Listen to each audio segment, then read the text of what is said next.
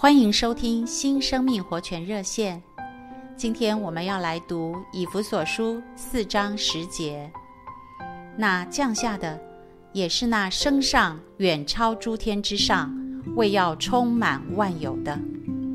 我们的救主基督，他不只是复活的那位，更是升天超越的那位。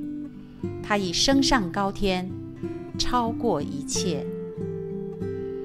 你是否曾因为受压而垂头丧气呢？或者心里常想着：“哎呀，完了，死定了！”亲爱的弟兄姊妹，我们需要看见，基督是如此的超越，没有什么能压制、捆绑、限制他。我们更可以来经历这一位升天的基督。当使徒保罗被关在监牢里时，他经历了基督复活的超越，人虽然被下在监里，却仍然满有活力，因为永活的基督住在他里面。即使他被拷打，受了伤，在他里面的那一位也不许他丧气，因此他就开始祷告、唱诗、赞美神。他并不是在监牢里，而是在诸天之上。在至圣所里与神同在。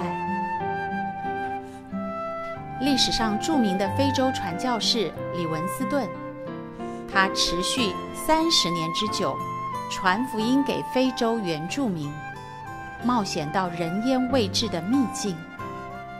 在进入非洲内陆时，各样危险更是一波又一波。他被狮子攻击，被黑奴贩子追杀。还曾因缺水而喝下飘满昆虫、犀牛尿液的污浊水，可以说屡屡面临绝境。但他的儿子却形容他说：“父亲面对各样困难，都祷告倚靠神，并且能耐心地一点一点去克服，丝毫不转移自己的目标。”我的父亲给我最深刻的印象是，只要他拿起圣经，就不在乎明天所有的难处了。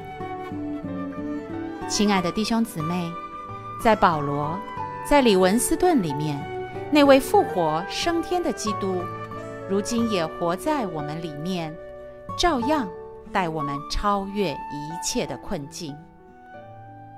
谢谢您的收听，我们明天见。